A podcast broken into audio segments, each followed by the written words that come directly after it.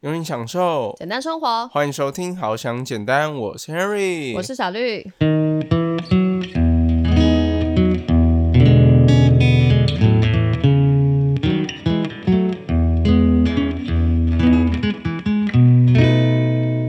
要当我要使用这个四步骤的时候，我就呃是是突然忘记 S T O P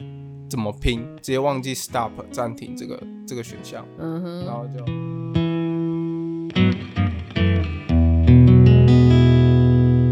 今天呢，Henry 呢跟小绿呢在节目的一开始要跟大家分享一下，我们好想简单有一些新的东西。对，就是在我们的 Instagram 呢，我们会定期的发现实动态，然后来感谢所有给我们回馈的所有的听众朋友们，不管是从哪个管道，像之前我们有从 First Story 的它本身的那个 App 里面有收到，因为他们有那个留言的功能，然后跟 Apple Podcast 啊，然后或者是说有人是私讯。Instagram 的都可以这样，对，所以我们都会说把它截图下来，然后分享在我们的现实动态上做一个精选。对，在我们的页面上就可以看到说，哎，你自己回馈的那个留言是什么这样。然后，因为我们真的很感谢，然后也觉得说，呃，大家如果看到这样窝心的回复，应该也会蛮开心的，所以就跟大家分享这个喜悦。对，而且会有这个新东西呢，真的是要感谢我们的一个算是老听友，嗯，对，因为他真的听我们的节目非常长一段时间。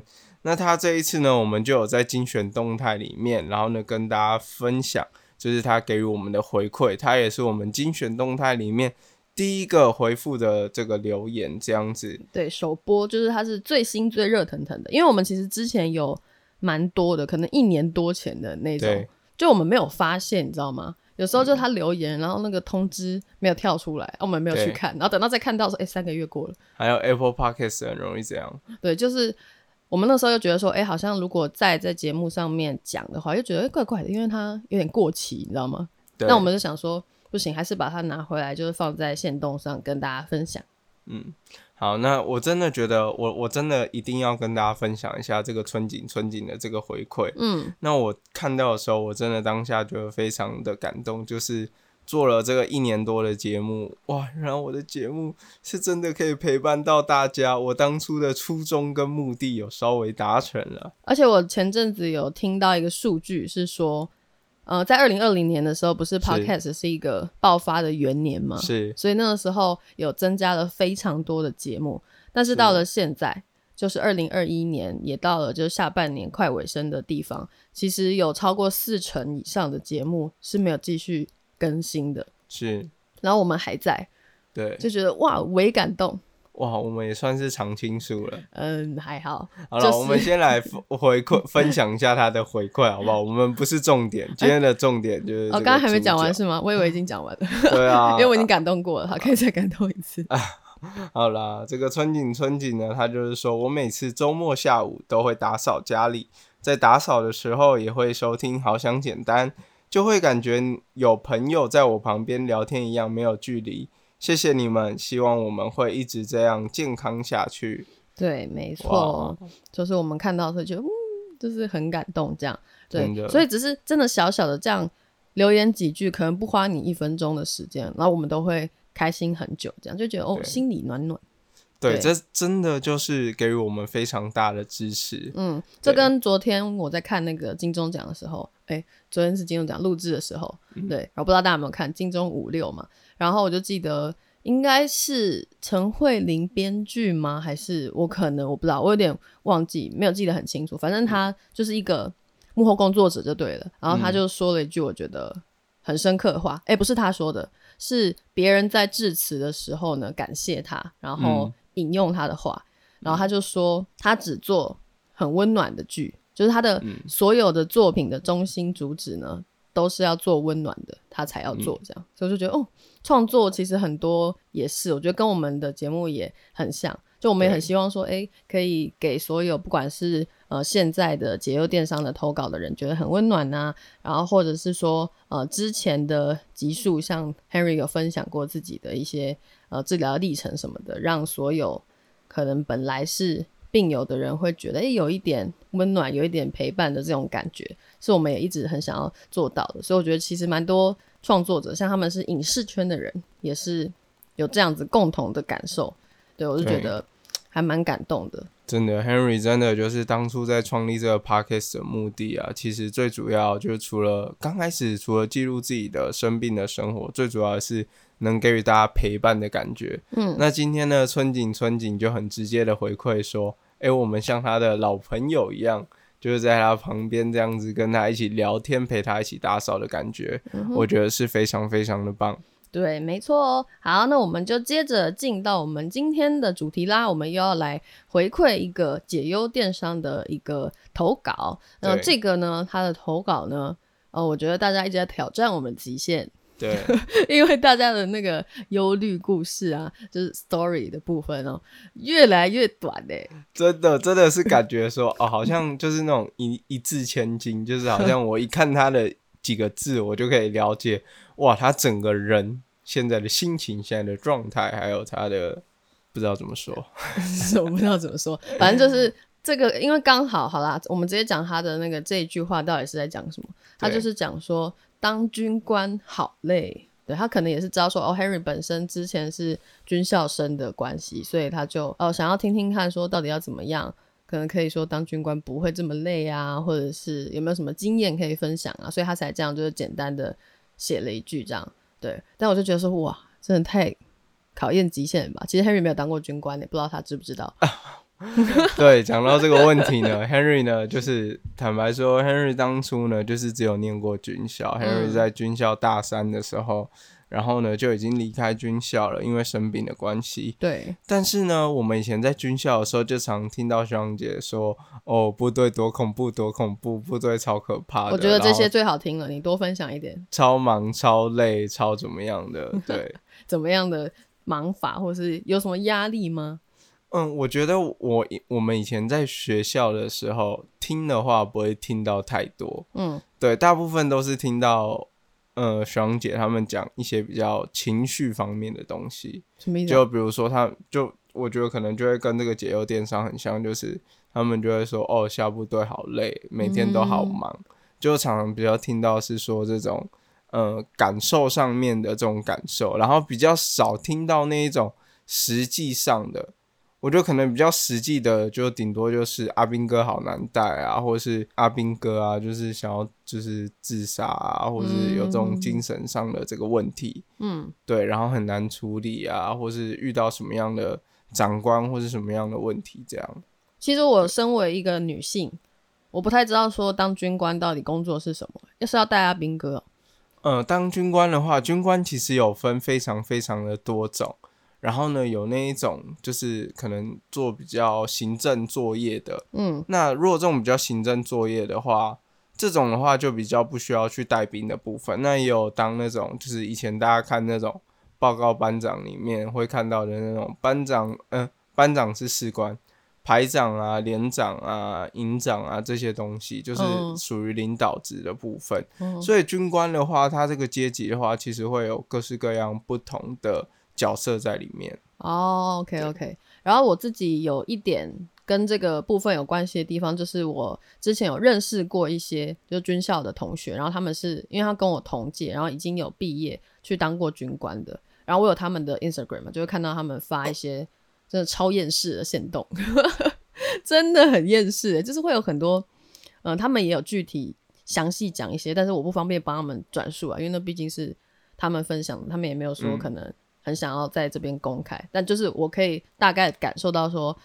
他们有很多就是对于一些规则上的一些厌世，对，而且很多都是自有贴文，所以我们也不哦方便在这边就是说这样子。真的都自由。对，对，就是呃这个小秘密。对，反正我们就知道说，其实当军官真的真的是压力会非常大的这样。对啊，因为其实当军官呢，他就好像其实某方面来说，其实跟很多企业的主管其实也是很类似的，嗯就是他们身上必须担负很多的责任跟很多的压力。你看，假设以一个就是排长、一个连长来讲好了，你看他底下有这么多的士官，然后士兵，那这些人都是他要去负责的，负责照顾他们，然后呢，负责处理他们，负责领导他们，他们身上是有担负很多的责任。然后呢，再加上在部队里面呢、其实很多时候我们有很多的规范、很多的规定，然后呢，我们就是有点要成为就是上级跟下级的桥梁。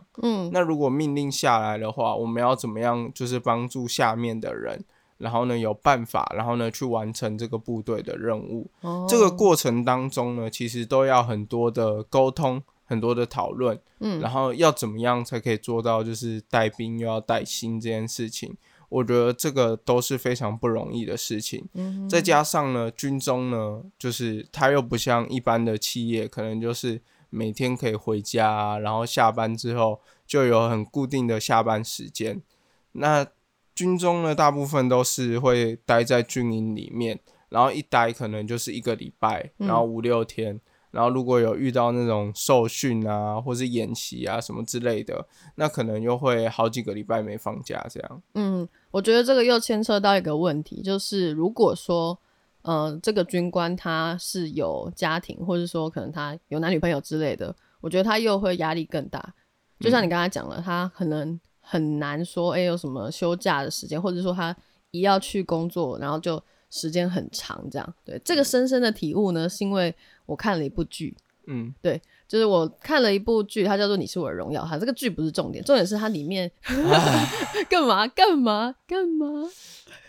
啊，好，你说吧，你说吧。？OK OK，我就是那个被杨洋比下去，然后呢，就是在每次小绿都拿杨洋跟我比较，然后我就直接一整个被踏伐的 Henry，没有好吗？我没有比较意思，因为没得比啊，没有没有没有，没得比是这样，我直接输是不是？没有没有，重点不是这个，重点是他在里面的一个职业呢，呃，他们是称呼叫做航天设计师，就是做那个呃科学家的啦，然后他们是做跟那个外太空、宇宙有关的那些科学调查的人。然后对于对岸的人来说，哦哦，这是一个陆剧，对于对岸的人来说呢，这个单位它是一个保密单位，所以有一些军中的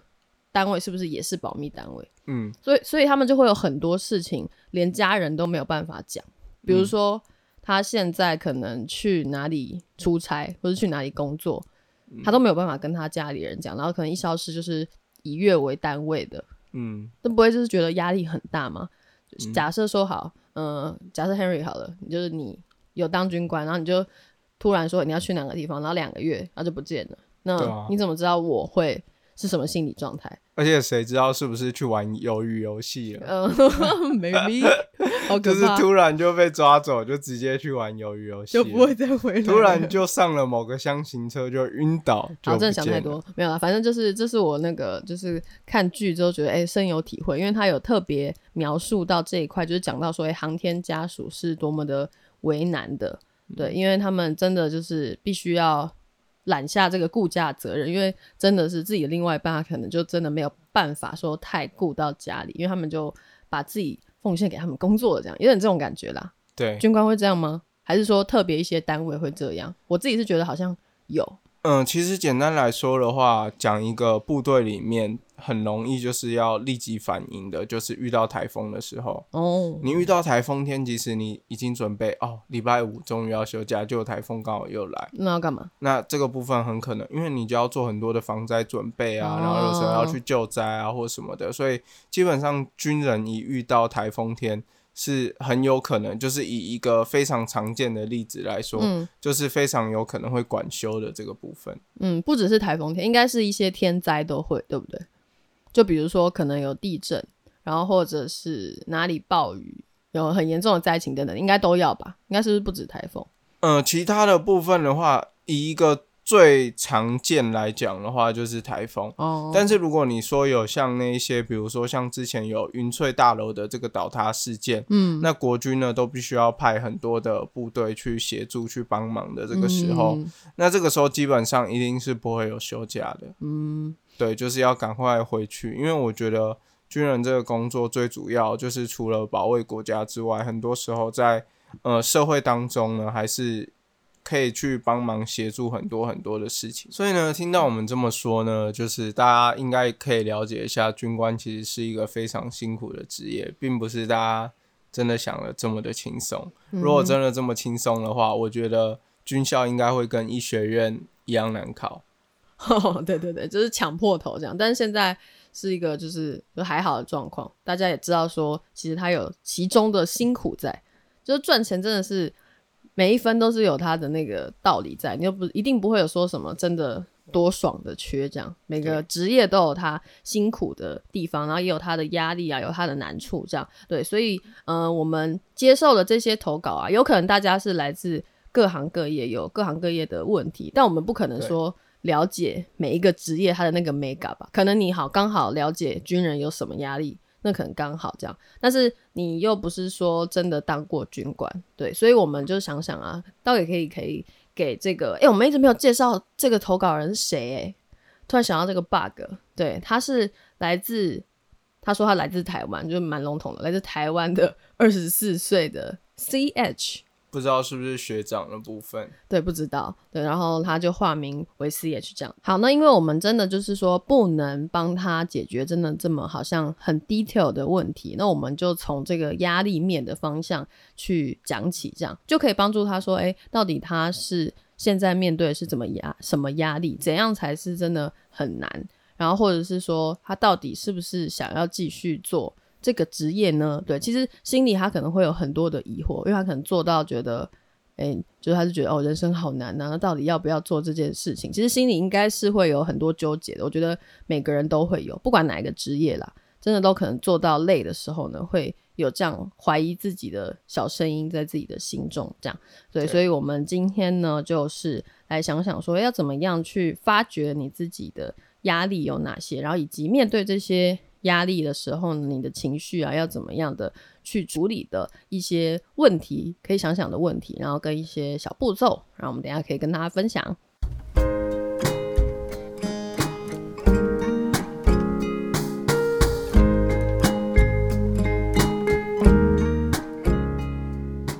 如果喜欢我们的节目，可以在各大平台订阅我们，给予留言评价。如果你正在经历低潮，欢迎你透过资讯栏的解忧连接投稿，让我们帮你一起解忧，离你的简单生活更进一步。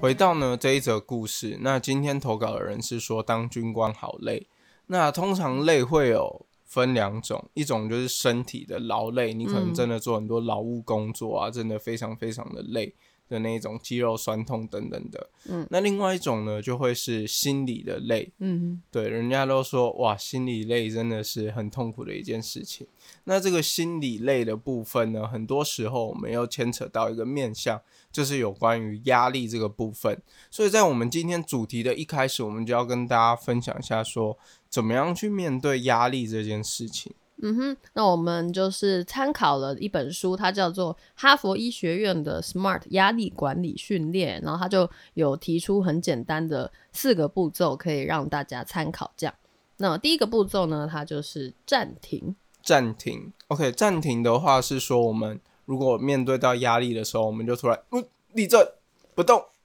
暂停。是这样，应该不是吧？小绿跟我们分享一下所谓的暂停是。你可以是心理上的暂停就好，你不用说突然立正好吗？不然旁边人可能会觉得啊，借狼怪怪，就是干嘛呢？大家可以想一下，就是如果你今天突然就是走在大街上，然后突然你前面那个人，或是可能他就突然走一走就嗯立正，哦压力来了，嗯，那什么感觉？我不知道什么感觉，等等，然等遇到时候再感受一下好了。真的是，反正这个暂停呢，是就是给自己一个空间，就是说，哎，不要马上去反射很多事情，因为很多的时候可能是情绪来了，然后会有一些冲动的反应，像比如说你可能突然很生气，然后如果你这个时候没有暂停的话，你可能会做错一些决策。对啊，这个就让我想到，很多时候呢，就是我们突然遇到一些状况的时候。就突然间，呃啊嘞，maybe 就三字经就不然出来了，不然又呃 什么了 OK，差不多是这样的意思。对对，然后或者是说你自己一个人好，如果不是生气的状态，假设是你很伤心好了，那你可能就会一直想想想想东想西，然后一直深陷在自己一个很悲伤的情绪当中，那这样也不是办法，所以就是先暂停一下，让自己说，哎，停下来，先不要说。陷入到这个情绪当中，或者是这个压力当中，这样对，所以这是他的第一个步骤。对，那我自己觉得说这件事情对我来说很有感。我之前还没有说看过这本书，而且也不知道这个压力四步骤的时候呢，我就我忘记了为什么，反正我就大概已经有在用这个方法。这样，就我之前就是常常做这个暂停的这个步骤。像比如说，我可能遇到一些会让我觉得很阿杂的事情，就嗯，然后我就 通常可能会 真的是想要爆发一些什么句子，就直接冲出去这样。但我会真的就忍住，没哎，你太明显了，这太明显了，受不了。我才没有那么的没有文化素养，我是不会就是直接爆脏话，我可能是会讲一些比较。没有很好听的话，这样对，但是通常这些话讲出去呢，一定都是可能在下一秒就会觉得哎很后悔，因为你通常会这样很直接的讲一些话，通常都是可能是家人啊，或者是比如说对 Henry 讲之类的。对，我我有时候我刚才 Henry 讲的那个是属于比较夸张，嗯，对，就是这种就是比如说可能在路上开车的时候，然后呢突然遇到那种三宝，可能会突然出现的哦，对，但是我觉得有另外一种呢，就是。就突然觉得有压力，可能是比如说你一回到家，然后家人就说：“哎，你这个没弄好，那个没弄好。”然后你就觉得好啦，你很烦呢，你不要再跟我讲了，一直念念念念念。然后呢，你就可能就是因为这个当下你的这个举动，就是你没有让自己停下来，你就是对家人说了一句，然后家人可能就跟你说：“啊，你就什么事情都没做好啊，你怎么可以一直说我念念念？”然后他说。那我又不是每次都没做好，就变成这样，你一言我一语就吵架了，这样子就吵架了，然后这样子就会让压力，我觉得不会让压力减少，反而会越来越大。对，但也不是说，哎，就叫我们就是永远的忍下去，就是暂停之后呢，他他真的只是暂停，他后面还有其他的后续。对，可能有些人会觉得说啊，我当下的脾气没有发出来，那我就是忍一辈子嘛，这样也太痛苦了吧？对，不是这样讲，对，而是只是要暂停一下，而且我们因为我们就一直提倡说可以培养。高情商嘛，就会让我们的呃生活会变得比较简单一点。那所谓高情商的人，大家应该对他们的那个印象呢，应该就是这样：他们可以就是可能比如说碰到什么样的别人的冒犯，然后他们不会马上的就这样回回去，他们可能会用很机智的方式，呃，回一些可以化解现场的情绪的那种方法，就那种说法去回应这样。对，所以他心中我相信他不是没有被冒犯。那他一定是先暂停过后，然后呃再呃微微的思考一下要讲什么，然后再讲出来，这样对。所以这是一个就是迈上情商之路一个很重要的一个步骤，这个暂停的部分。对，那这个暂停的部分呢，再来呢，就是当我们暂停结束之后，面对情绪来临的时候，我们暂停完之后，我们来做一个，来大家跟我一起闭上眼睛，深呼吸，感受到腹部扩张，吐气。你是突然跳节目吗？突然来到瑜伽性好啦，就是一个呼吸的部分。对，就是呃，我们平常都会呼吸，不是说就是做简单的呼吸，而是要呃专注在自己的呼吸上。对，对，就就是平常大家会说的一些冥想啊，什么正念冥想，或者是说静心，也是，就是你真的就是专注在自己的呼吸，然后冷静一下。对，这个步骤真的是让自己比较可以冷静的一个方法，这样。那这个呼吸呢，就是我觉得有点跟前面那个有点做搭配。我觉得有时候甚至是可以同时进行的。嗯，就是你在暂停下，先深吸一口气，然后呢吐气的时候，然后再来呢就要进到我们的下一步，就是我们的思考。对，那这个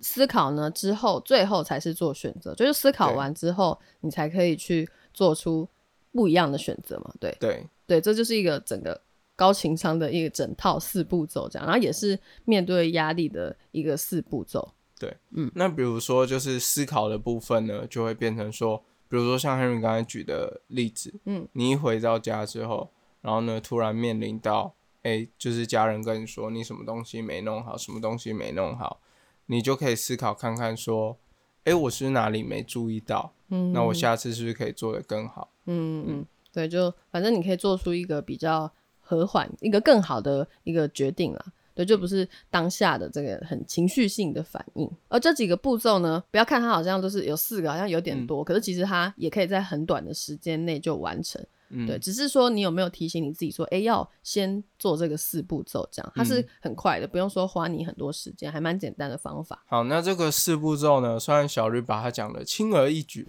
但是呢，其实也没有想象中的那么简单。Henry 可以了解说，就是刚开始我们在练习这个四步骤的时候，一定会是有点困难的事情。像 Henry 自己的状况也是，常常很多时候回家工作一整天好烦，然后一回家呢又突然被念，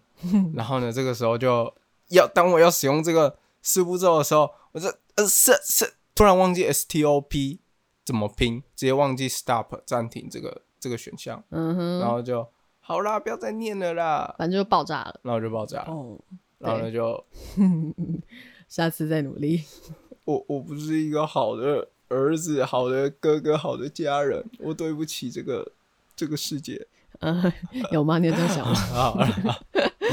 对了，Henry 也是自己持续在训练这件事情，然后呢，也开始就是 Henry 觉得自己有慢慢的越来越好，这样。嗯嗯，也不用对觉得说啊，我自己一次做不到，那那就真的做不到了。你可以就是下次再想说，哎、想办法记得就好，就是一直多尝试，多尝试。真的是到最后，你可能会变成一个习惯，然后你整个呃呃面对压力啊，然后或者说面对情绪啊等等的这种习惯呢，就会慢慢的改掉，真的会有一些不一样的改变的。那你可以在这一次次的练习过程当中呢，就是你要了解说，诶，自己慢慢进步到了多少，或是自己在面对情绪来临的这个部分控制有没有越来越好。嗯，那这个部分呢，你就可以就是去做记录的部分。对，那做记录有很多方法，就让小绿来跟我们分享一个可以比较快达成的方法。嗯、像我自己呢，是真的比较常用电子产品，就可能我用我的笔电啊，或者用我的手机，就是在外面，我通常不会说随身携带一个记事本，这样就是一个笔记本。可是如果习惯用手写的人，我觉得用手写会是最好的选择。我觉得啊，因为手写它比较不会受到一些其他的，像比如说你用手机记，它可能突然跳一个讯息，你就又跳走了。啊你用笔电记，然后来一个什么 email，然后你又整个人又飞了，就不见了。所以有一个不好的一个点，就是用这些三 C 产品记录的话比较不好。这样，但我个人就是好，对，就是纸本的部分我是放在家里睡前用的，但平常的话呢，我会用 Mac 本身的那个记事本，就是它内建的记事本这样。对，然后我甚至还把一个记事本定选在第一个，然后那个记事本的标题我把它取名叫做“看看我”。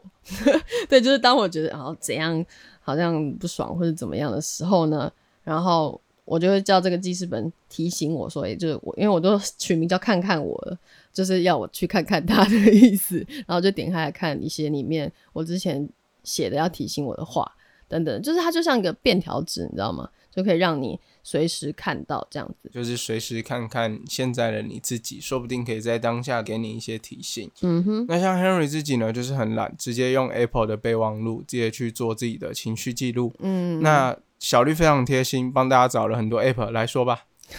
对，我是有去尝试过用这些 app，然后这些 app 它就是号称是说可以做自己的情绪日记，可是其实就是呃一般的那种日记啦，就很多有关于日记的 app，然后我用过像是比如说零点日记啊，然后有一个叫做 Dailyo，然后青葱日记、卡片日记等等的，就是很多，你只要去你的 App Store 或者说那个 Google Play 商店里面，你去搜寻日记就会有很多。然后刚才我讲的那些呢，是我诶真的有用过，然后觉得说诶是功能是就是很完备的，它就是很简单的日记本，比如说可以给你放一些什么照片啊，然后写字嘛，然后甚至是记录今天的天气啊怎么样的等等，就是很基础的。然后每个 App 的那个类型，就它整个